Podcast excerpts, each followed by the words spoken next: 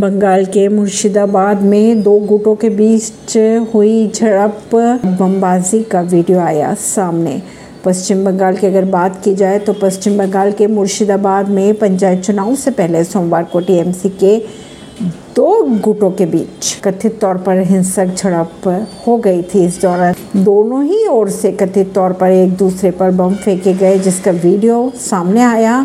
खबरों के अगर माने तो घटना में भरतपुर दो पंचायत समिति के एक महिला अधिकारी के घर पर भी बम फेंके गए। गो फ़र्स्ट के दिवालिया प्रक्रिया आवेदन के बाद बावन हफ्तों के उच्च स्तरीय पर पहुँचे इंडिगो के शहर।